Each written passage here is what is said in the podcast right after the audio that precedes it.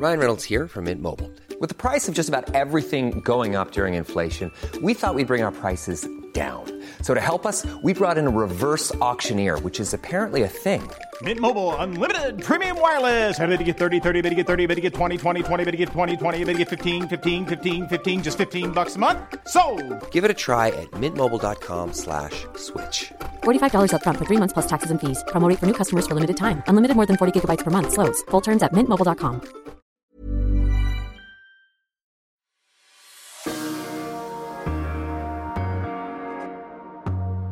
Hello, this is Everything Else, the FT Culture Podcast. I'm Grizz, And I'm Al, the FT's food and drink editor. and I'm one of the commissioning editors on the Arts Desk.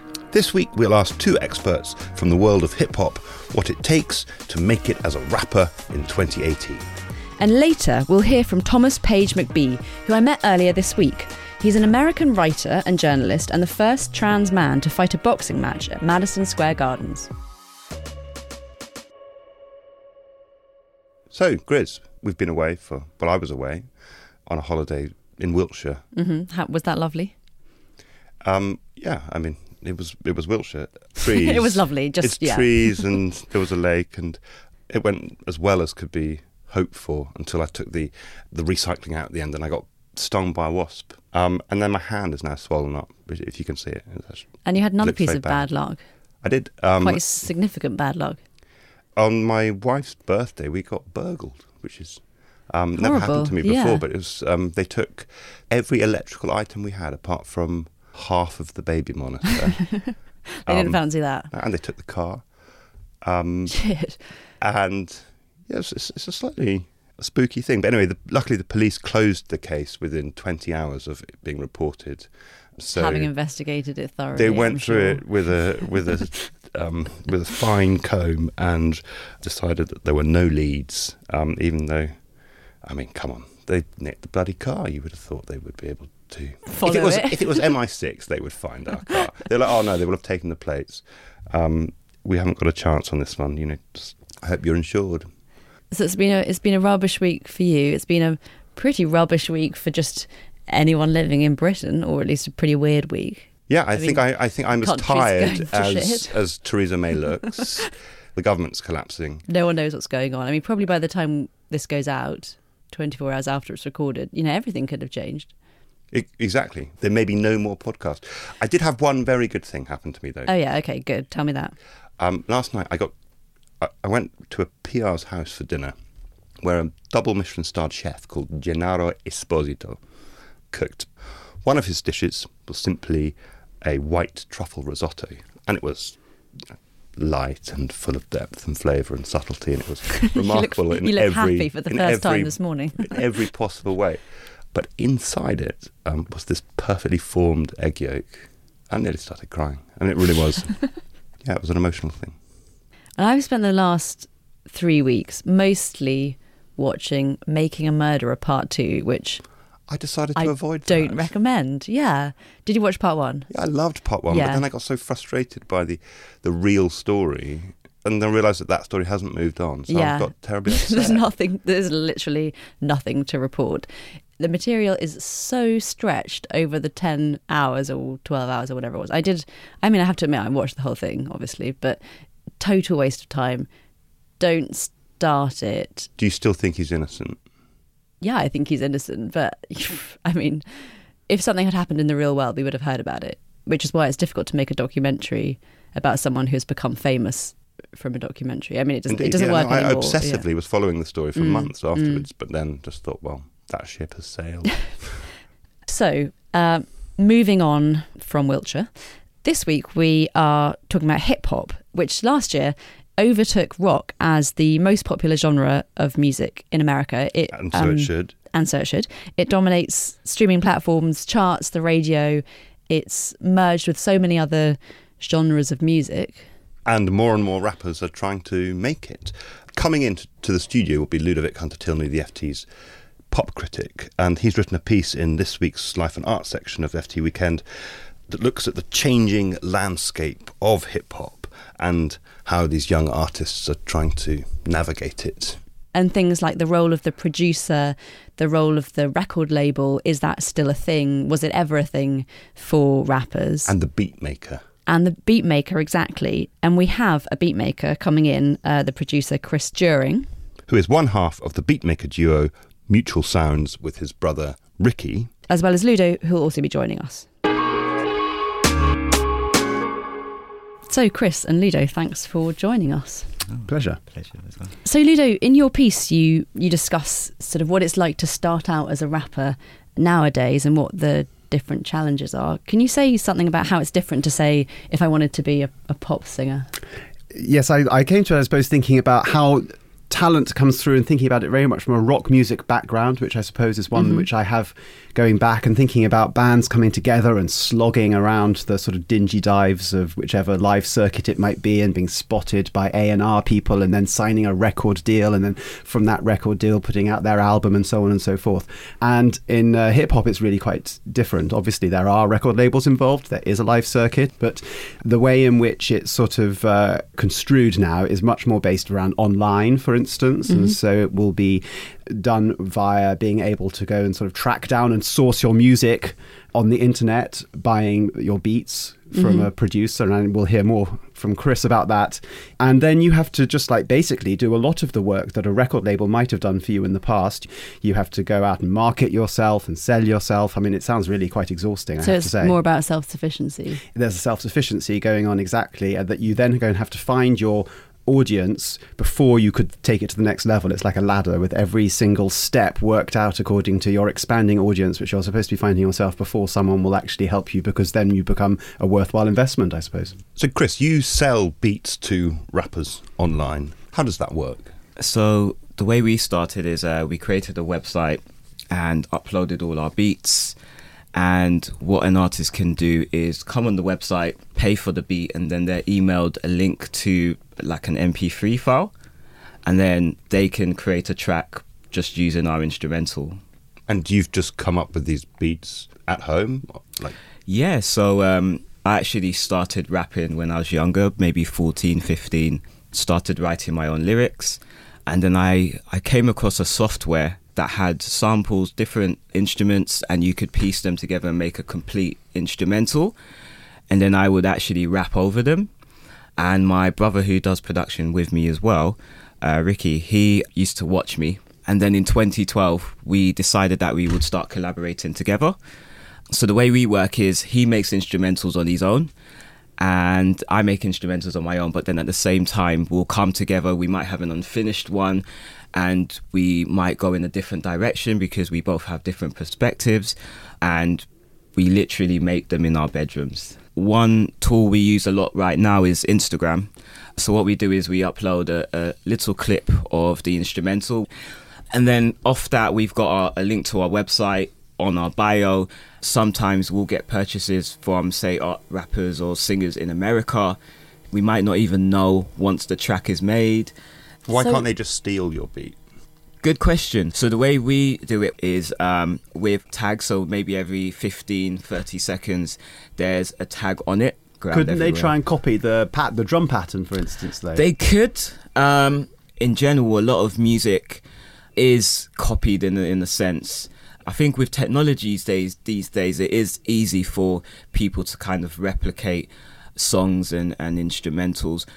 But I'd like to hope that we have our own spin on it and our own, you know, we have our own technique in how we do things and, and what we hear. And do you and Ricky, as Mutual Sounds, see yourselves as beat makers or as producers, or is that not a real distinction?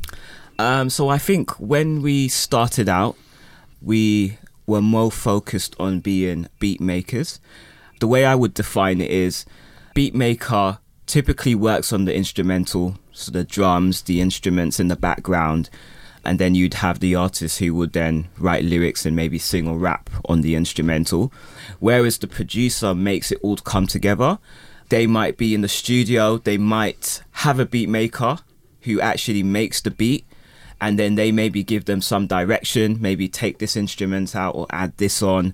So it's kind There of is a- about the level of Yeah, involvement. or- exactly. yeah. Exactly. So I think when starting out, we were more beat makers because we just made the beats, put them online, and kind of hoped that artists would find them and use them.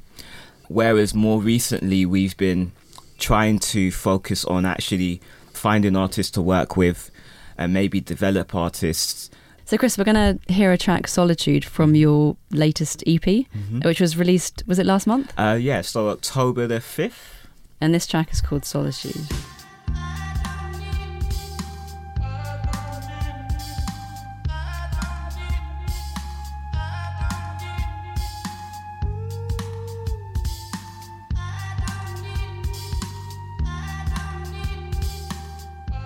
So Solitude and the Blue Dream EP uh, was basically an EP that Ricky and I created together, and it's a combination of instrumentals that uh, Ricky made individually, I made individually, and then some instrumentals that we made together. That was actually the instrumental that Ricky made, and it's a combination of vocals that he's found. I'm not 100% sure where. Uh, but then he's obviously got the drums and then a few instruments that come in uh, later on. But I think one of the fundamentals with being a beat maker and what a lot of people don't realize about the whole process is as a beat maker, you can actually bring out an album with just instrumentals, whereas an artist can't bring out an album with acapellas. Why so, well, I've never come across an album with just acapellas, just vocals. but yeah, just vocals. So Be good, no? you could you could do, but um, It would, be tricky. it would sound would weird. be yeah, it would be. Uh, I think it, the first person to do it would probably get a lot lot of publicity. Um, the second but- person- the second person to it wouldn't be listened exactly, to. yeah, but, but this kind of taps into something that your piece is sort of about, which is like the role of the producer. And, you know, this isn't a new trend, but mm-hmm. the producer as this kind of much more powerful person than back in the day. Well, that's Yeah. that's right. I- Well, I I think so. Back in the day, the producer and the rapper were very much a unit, and that you mm. would have them working together, and that mm. the person doing the words would be sort of um, inspired by the person providing the beats and vice versa. So you would have someone, let's say, like Eric B and Rakim, a great duo from the 80s, a sort of foundational duo in, in rap. And in that, uh, Eric B was the producer, Rakim was the uh, rapper, and the two went together. Their names were joined. And in fact, their very first single in 1986 was called Eric B is President, not Rakim. So that was just like foregrounding that role of the producer. It was the idea that they were sort of linked together, that they were a unit, they were a duo, or they might be a, a, a group like the Bomb Squad with Public Enemy. Mm. And it became later on that the producer became sort of de-linked. Should we have a listen to Eric B. and Rakim? Yes. This is Don't Sweat the Technique. I made my debut in 86 with a melody in a president's mix. And now I stay on target and refuse to miss. And I still make hits for beats. Parties, clubs, and cars and jeeps. My underground sound vibrates the streets. MCs wanna beef, then I play for keeps. So there we have the example of uh, how it was more at the beginning. But I suppose that there were less beats. I mean, to say that there was a much more standard style. Eric B was a you know great great producer. But nowadays, I'm sure Chris, you would ag- agree that there's so many different varieties of mood and texture and sound and style that you all no just also the way the music's developed. That was what 35 years ago or something. Now you just have all of these different styles of subgenres. I mean, is that you must feel that there's any number of styles that you can draw on. Yeah, hundred percent. I think um, because of the way technology is now, there's lots of styles. There's lots of people making beats. I mean, a rapper, a singer can now get some software on their laptop PC and make their own beats, which can be a good thing and a bad thing at the same time. Because I think it's almost a little bit diluted in the sense that anyone can now create a song and upload it So do you think that has implications for the quality? I feel like it does. I think there was a lot more thought process that went into music. The rapper would have had to run the lyrics by the beat maker before actually recording them, and they would have tweaked it until it was perfect. Whereas I think now, especially with the fact that beat makers can just sell their instrumentals on online and, and stuff like that, the rapper can almost buy the beat, record their song, and just upload it, and there's no one to actually give it any kind of direction, which is not necessarily a bad thing because I think everyone should be entitled to create and, and put music out. But it can be the difference between music from the past that is um, evergreen, is exciting for a couple of weeks, and then everyone forgets about it. So if I want to buy a beat from Mm-hmm. Mutual Sounds, how much is that going to set me back? It's talking business. So, so, so at the moment we have two uh, licenses. We have a lease called the non-exclusive lease. Um, you pay thirty pounds for the instrumental. You get to use the instrumental, and the difference between that lease and the exclusive lease is we can actually continue to license that instrumental. So other We people can can, keep continue to- buying it. exactly. Yeah. It's interesting to see how the, because the market for beats, I mean, it's not less like brand new. I mean, it does go back. So, Mm. for instance, that uh, the Jay Z song based upon the Annie sample, "It's a Hard Knock Yeah. Life," Yeah. that was a story about that, about how Jay Z had loved Annie. He went to see it as a kid. It was this just like great inspirational musical. It was nothing of the sort. He heard the beat somewhere. He liked it so much he really wanted it. But this beat was very much in, sought after by New York rappers of the day, and he had to pay something like ten thousand dollars reputedly mm-hmm. in order to mm-hmm. get hold of it so there were there was a market for buying mm-hmm. beats that you particularly liked but it was only later on with the arrival of the internet that one can see a Yeah. you should total sell yours for transformation ten thousand dollars. Hopefully one day. But um, yeah, exactly. I mean, some of my influences are Dr. Dre, Kanye West, Pharrell. Like Pharrell's probably my my favorite. I mean, a lot of the music that came out in like 2000, 2003, like Justin Timberlake. He made he made he produced a few songs for Britney Spears. There was just a, a period of time where it was just his uh, beats, the Neptunes, him and Chad Hugo. There was a time when it was just their beats on the radio, and I think, um, yeah, like they're probably commanding. I think maybe six figures for, for, for beats now. I mean, things have changed massively because Mm-hmm. of because of the internet and because of social media. I mean, what how important is it that an influencer like picks up what you're doing and and kind of promotes it? It's really important now because um, if you don't know how to market properly, you can really get forgotten about. Especially in, in terms of like beat makers, for example, there's so many beat makers, and it's a case of artists don't really have the problem of how to obtain beats now. Um, they can literally do a Google search and it will come up with tons of websites. Now it's a more case of uh, figuring out how social media works. Kind of how to get seen and exactly heard, yeah. how to rank on Google, uh, how to get tons of followers on on Instagram, um, how to get your posts showing up, so paying for advertising things like that. I think that's where it's at now.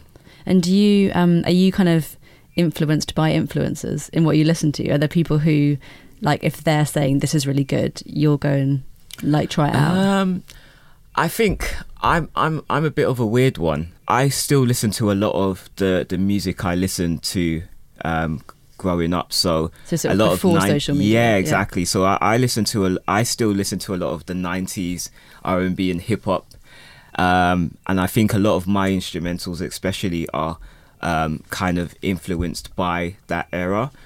I just feel like a lot of I I just feel like a lot of the music that comes out nowadays isn't as as I was saying evergreen as as Mm. the music from the past. What do you think, Ludo? As the FT's pop critic, do you, Um, do you agree with that? Well, I wouldn't want to dispute with our expert here, Chris, about the about the the difference. Well, I would have a soft spot for that era as well. It's true to say. Um, I I think that I don't I don't think that it's no I don't I think that the stuff today could also be just as good as was before. In fact, we could listen to a song from today, could we not? There are still beat makers, producers, I think, um, who will work solely or predominantly with one rapper. That relationship still exists. The one that I mentioned earlier between Eric B and Rakim still exists now, um, even within the context of all of uh, these. Um, uh, different like freelancers, if you like, all around the place, and we have an example of one from one of the sort of um, uh, rising stars of uh, um, UK hip hop, J Hus. Daddy, boof daddy. Everywhere I go, they say boof daddy, boof daddy. In the ends, I'm the boof daddy, boof daddy. You done know, you done. Bunce, I'm tremendous. Dress code horrendous. Making six figure moves. We got different agendas. This my house. Don't wear your creps on my carpet. Now, the uh, producer there helping J Hus make his six figure moves is um, Jae5, who has been very key in his development as an MC, and um, the two work together. And they're not alone in that. There are others, like Drake, for instance, was um, really uh, launched, has a very close collaborator called Noah Forty um, Shebib, and he's someone who's completely molded his sound. You know, and you realize that um, that the rapper often will require someone to be able to come up with some way in which to go and sort of uh, structure their thoughts, their words, and that when two do come together, you can create this really good synthesis of just like the perfect sound you feel, which comes through, which we can hear there. That um, particular style is really very sort of uh, dominant now in, in terms of how music in, in in Britain is sounding. I mean, Chris, have you ever sort of would you like to, having been you know a rapper back before, would you like to? Could you imagine yourself working with just like one person? Yeah, I mean, ideally, that's um, that's the direction we're moving into now. So, for example, uh, are, are working with a singer called uh, Jade Fabara, but we've just literally started uh, working with her. So we've got some tracks that we went to the studio and started getting recorded with our instrumentals, um, and I think that's always been part of the dream for us. It's bliss when you're in the studio with an artist and you're creating together. As a, a beat maker or producer, you can't really describe the feeling you get when, after listening to your your instrumental for a hundred times with no vocals on it, finally hearing vocals on it, it's it's a feeling that you can't describe because it sounds it sounds complete. And I guess you then have to. I mean, the temptation would be to go and do the vocals yourself, like Pharrell. uh, Yeah, did himself. yeah. I mean, he did, he's someone who went and sort of jumped on his own songs in the end, and there must have been, I can imagine, with him a thought. Well, I'm making all of these amazing beats. Yeah. Why don't I Yeah, have them ex- for myself? Exactly, exactly. And I think that's part of the frustration because I think maybe if you look at um, a lot of beat makers' narratives, um, there will be that frustration where you're making all these beats and either no one's buying them or no one's using them, so they take matters into their own hands. Put out a really depressed and angry Yeah. rap over their own beats, which Yeah. gets really big, and then the next thing is they're, They're- they're they're- the stars. yeah, exactly. Thank you, Chris, so much for coming in, and thank you, Ludo. Thank you very very much. much. Yeah, thank you. Can you wrap up rapping? Can I rap? No, is the answer to that. Well, that's good. I now know a lot more about rap and making beats than I did before. You're an expert. Well, no, Chris is the expert. No, I think I'm an expert too now. and our listeners will be as well. So earlier this week, you were chatting with Thomas Page McBee. Mm-hmm. Who is he? Thomas uh, was the first trans man to box at Madison Square Gardens, which is a pretty big deal and That's a very big deal. terrifying. Did anyone watch it? Yeah, I mean thousands, I would So imagine, this was a him. professional bout. um, no, he, I mean he's not a professional, so he's a journalist, he's a writer. but Um, how did he get to and he did this there? so it was a charity it was a charity match but he only had a matter of months to prepare and basically had a coach uh, joined a boxing gym and did this full time for several months in the lead up to Did he win? well you have to find out by reading the book so he he does his new book amateur is I mean, it's a study of lots of things. It's a study of masculinity, but it's sort of told through the story of his boxing match and him preparing for it. Staying with the boxing match Mhm. for one second, he didn't get knocked out in the first round. It'd be difficult to write the whole book about it if he did. I'm no, just guessing. Yeah, no, all I'm going to say is he did well. Well, that's excellent. This is a, it's a good news podcast. No, I mean he's not. You know, he's not a boxer, and he's not. Um, Well, he is now. he's not pretending to be. You know, it was a charity amateur match, and he was doing it, I think, as a way of kind of exploring what he, well, what's called toxic masculinity, which is quite timely, actually. It is indeed Mm-hmm. because the Oxford English Dictionary's word of the year is toxic, as Exactly. was announced this morning. it's interesting because he's looking kind of as a journalist at the idea of toxic masculinity and talking to sociologists and biologists, but he's also kind of looking inside himself. And he felt like for him, boxing was a way of coming to terms with his masculinity. So this taps into some hot contemporary issues, not least Donald Trump's persecution of transgender people, but also broader sort of culture wars about gender. Yeah, definitely. And I think it kind of goes to the heart of what of how you define gender, what you think men and women should be, what their roles are, whether that's a spectrum. And these things have become, yeah, kind of um, touchstones for like what side of the divide you're on, you know, which is, And the nature I of the think, debate ridiculous. is, dare I say, toxic, yeah, extremely toxic. yeah, and, and toxic and, and dangerous, um, but very much present in kind of contemporary discourse. Great, let's listen to the interview. He started by reading an extract from his book, Amateur The True Story About What Makes a Man.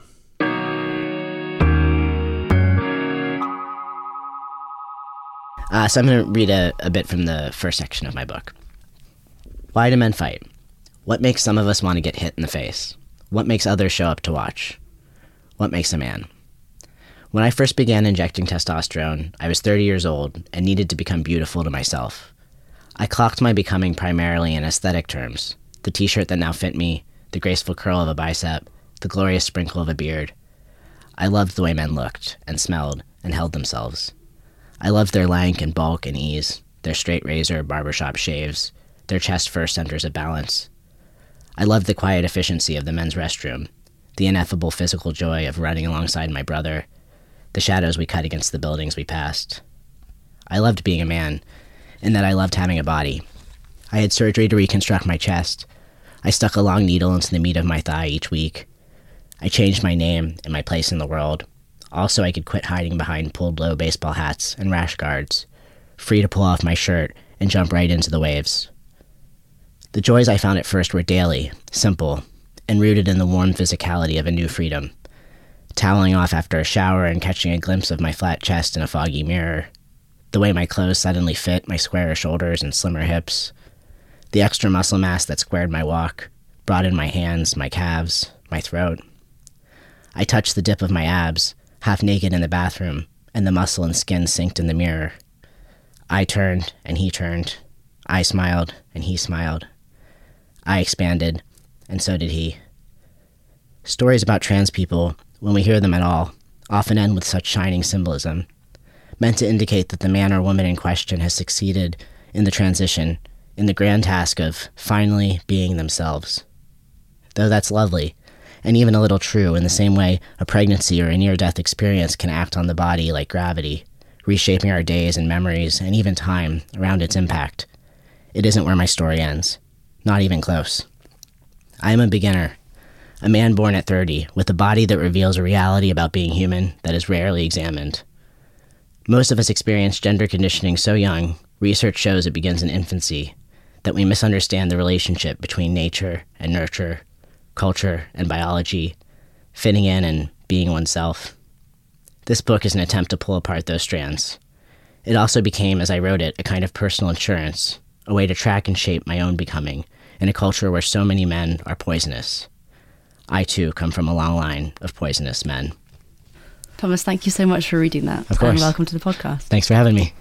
So, in that passage, you describe yourself as a as a man born at thirty, and I wonder, can you tell us, was there a moment that made you want to kind of undergo this rebirth to transition? Mm, no. there wasn't one moment. There wasn't a single moment. No, I kind of think all transitions happen the same, don't you? Like, Mm. you know, there's no one moment where we realize anything. I think it's sort of a false idea of the epiphany, or Mm. sort of a movie trope or something. Uh, That life is more gradual than that. Of course, yeah. For me, what was interesting about my own experience of gender growing up was that I was actually very, I think I had a very expansive idea about gender. I grew up in a household where my mom was a glass ceiling breaking physicist who really like gave me a lot of freedom around being whoever I was. And so I didn't have like a super essentialist idea about what being anything meant. And what was kind of a challenge actually was as I got older and I, I kind of was coming into my body and realizing how uncomfortable I was. It was a challenge because I, I my worldview was like was challenged by that idea, and so experiencing that dissonance over time, it was, took many years of it for it to build up to the point where I was like, I'm genuinely experiencing a level of just discomfort and dysphoria that I have to address. It's so true. Often, when we do hear trans narratives, they're this idea of I was born in the wrong body, Mhm. I underwent surgery, finally I'm myself, Mhm. and you know the implication is kind of happily ever after. Mhm. Whereas, of course, you know that's not the whole story in anyone's life. No, and I find it very othering. It makes us sound like aliens. like you know, like I came from this other planet. I like made Now this- I'm one of you. Yeah, exactly. and and I think you know, for me especially, a lot of my transition, my actual first couple years of transitioning were in this kind of smaller city in, in America, in Rhode Island, where I didn't have a community of people who were having the same experience. So I had to find people I had commonality with. So a lot of my writing, I think, has actually been informed by my relationships with my friends who were pregnant, who were going through their own big transitions, and who I had to like, who we connected a lot around hormones and like, going into a situation where you hope it's the right thing to do, but you don't know until you've done it. And once you've done it, it's kind of irreversible. and like, you know, um, and Yeah. Just other life milestones that are like, there's so many transitions that happen in our mm. life. I mean, even negative changes. It's like we've all either moved across the country or gotten married or gotten divorced or had a child or like had someone die in our lives. And mm. these big changes mm. change you fundamentally. And I don't think there's any massive difference between that at the human level and what I've experienced. One of the changes that you write about that I found so interesting was, you know, you describe it as male socialization. So the kind of social conditioning mm-hmm. that cisgender men, you know, receive throughout their whole lives. Mm-hmm. But that process for you was later and faster, a sort of speeded up version in a sense. Mm-hmm. Can you say something about what that was like? Yeah. For a long time, I thought it was a. I felt like I'd missed out on something. Once I was comfortable in my body, I really felt like, wow, there's a lot of years I didn't get to feel comfortable in my body. And so that felt kind of sad to me.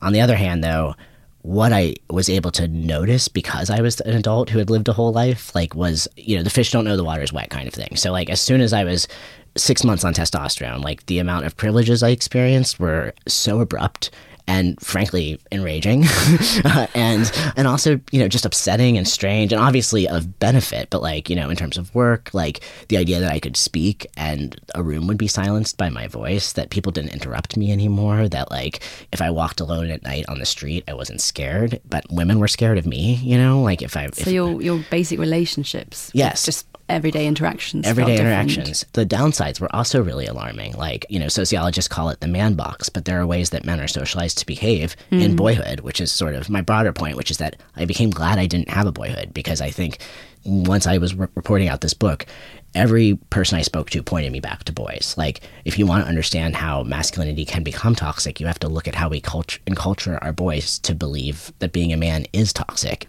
So, so what do we mean when we talk about toxic masculinity? I'm really glad you asked because I think that this is a term people misunderstand a lot. It's not a descriptor of masculinity as a whole. And the best way to sort of illustrate this, the idea of toxic masculinity, is in middle schools all over the US and Canada, probably here in the UK too. They do this exercise with like 10 to 12 year old boys where they draw a box on the board and they say, This is the man box. Like, what do you need to put in this box to be a man? And so they always put the same stuff. It's like being powerful, not showing feelings. Ultimately, they don't say this, but like dominating women, being strong, being silent, like all of that sort of thing. And then they ask, well, what what doesn't fit in here? And then it's stuff like being vulnerable, um, showing weakness, crying. Like so, what the NYU psychologist Niobe Way calls anything that makes you human goes outside the box, and everything that um, doesn't goes inside the box.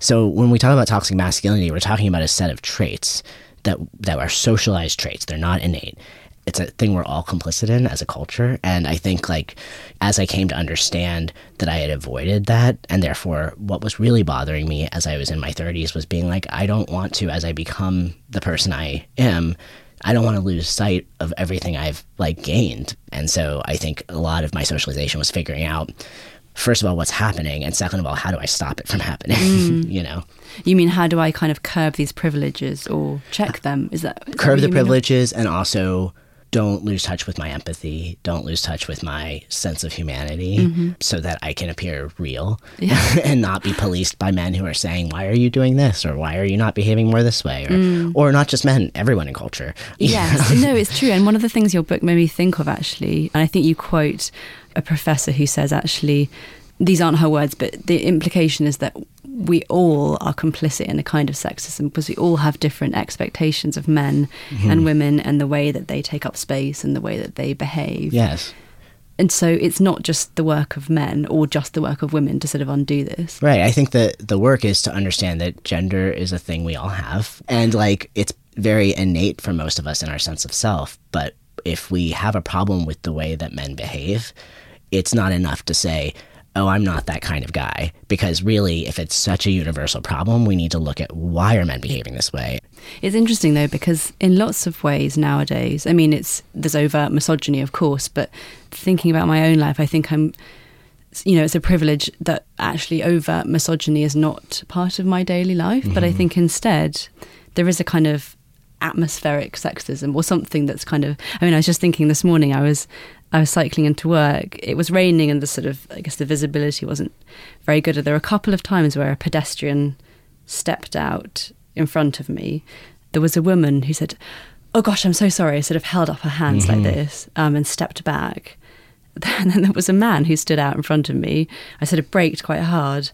And he said, "Oh mm, no," and then, then gestured to me as if to say, "It's your road. It's your road. I, I give you permission to use this Right. road, which Uh-huh. was your right of way." Yes. And I was like, "Wow, that's really interesting." Yeah, that's what it is. It's, It's- a, it- it's a way of being in public space. Right. And he was maintaining his power. And that's called benign sexism. You know, He said it with a smile. Yes. Yeah. But there's the overt sexism and there's the benign sexism. And some people would argue the benign sexism is more dangerous because this idea that there are good men and bad men is something that pretty much everyone I talk to is like, this is one of the worst conceptions of how to have this conversation. Because Right. if you're a good, first of all, for there to be good men, there have to be bad men. So it's a binary that is, it forces those things to exist. And also, like, plenty of good men are benignly sexist because, again, it's a socialized way of being in the world. You can't escape it. I had to face my own sexism, you know, in, Mm. and in this of women are sexist. Yes, of course. Like because we internalize the Yeah. ways that we're taught about power.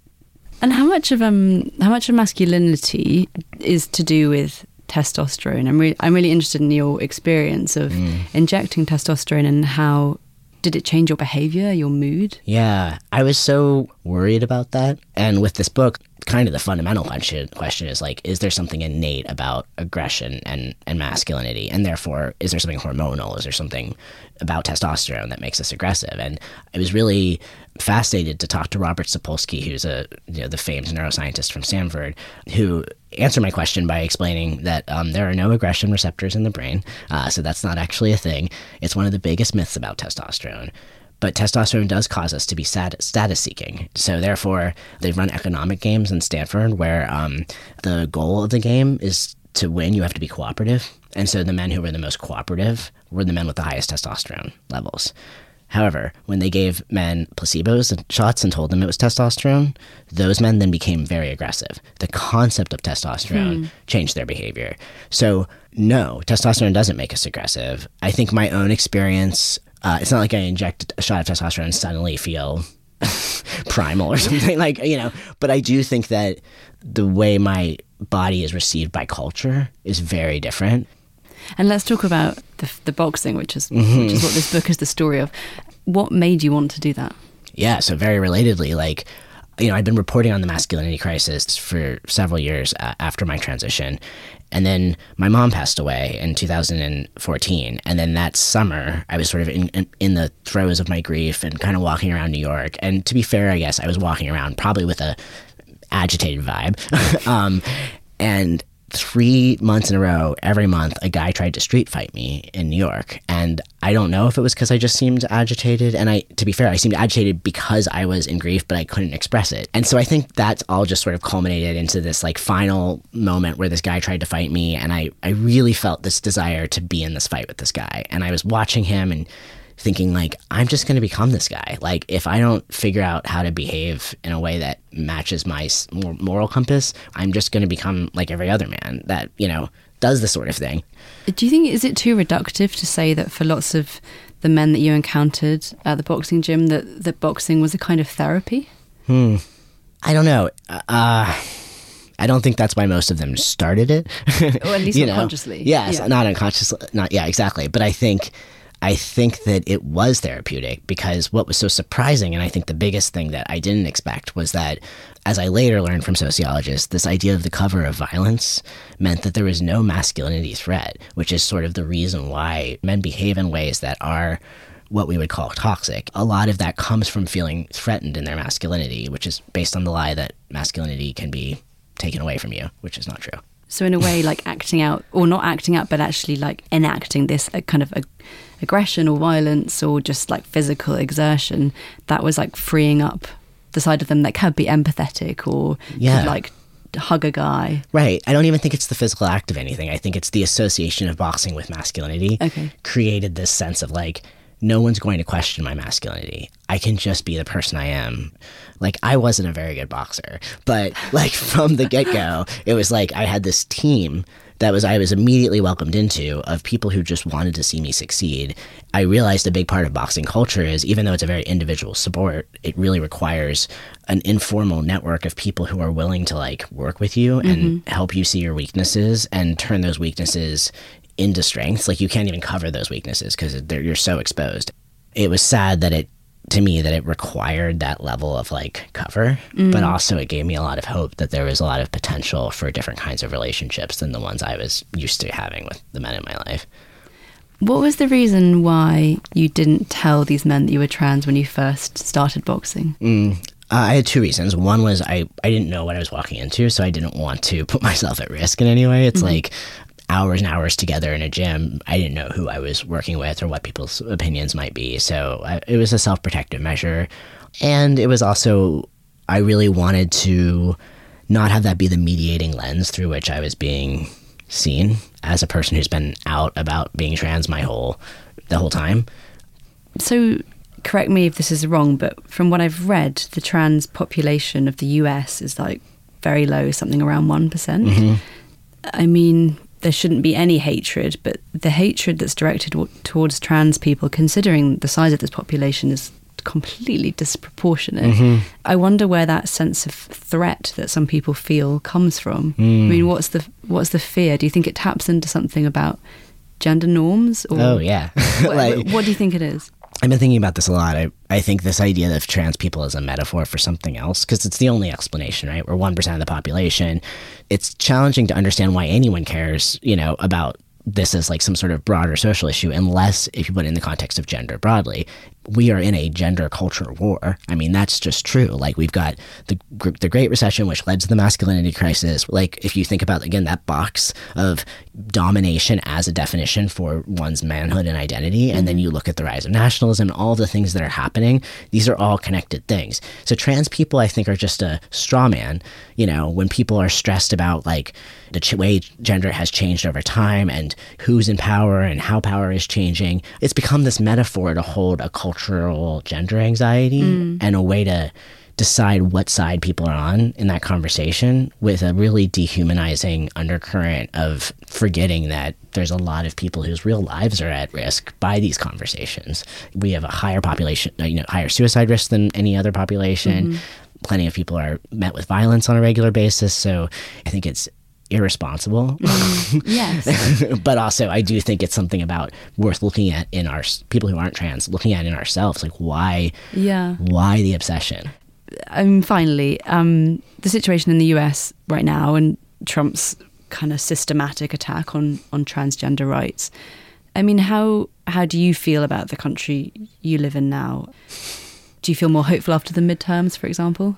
Um, yes. Like many people, I think Trump's a national embarrassment. I think he's dangerous, and his base is really dangerous. And I think I'm more worried, and maybe the midterms have been a bomb a little bit for this. But like I, I've been more worried about the people who are sort of the bystandery people in the middle who kind of are standing back and sort of saying like, well, I don't know, like about Trump's sort of human rights stuff in general. I mean, the immigrants on the border. I mean, trans rights. I, I mean, all of it. You know, mm-hmm. I think that there are still so many ways that if you're not a member of the immediate group, like it's hard to get people mobilized. We're exhausted, you know, as a country. I think a lot of us, mm-hmm. and the more that we can look more inwardly at ourselves and understand like our place in things, like not seeing it as like here are all these special interest groups I have to work to defend, but rather these are the people that make up the fabric of our country, and we need to figure out how to manage you know, a president who is attacking them, but also like a lot of the people who are a little bit more not immediately threatened need to feel like an investment in the future of this country for us to actually be able to get out of the mess we're in. Well, on that note, thank you so much for coming in, Thomas. Thank you. Thomas Page McBee's book Amateur The True Story About What Makes a Man is out now. And you can read Ludo's piece on how to make it as a rapper at ft.com, and you can also find music by Mutual Sounds online. Let us know what you think of the podcast. We'd love to hear from you at facebook.com slash everything else podcast or by email everythingelse at ft.com. And if you like what you hear, please do leave us a rating or review on Apple Podcasts. It helps other people discover us. Everything else is produced by Chica Ayres We've been Griz and Al. and our music is composed by Fatima.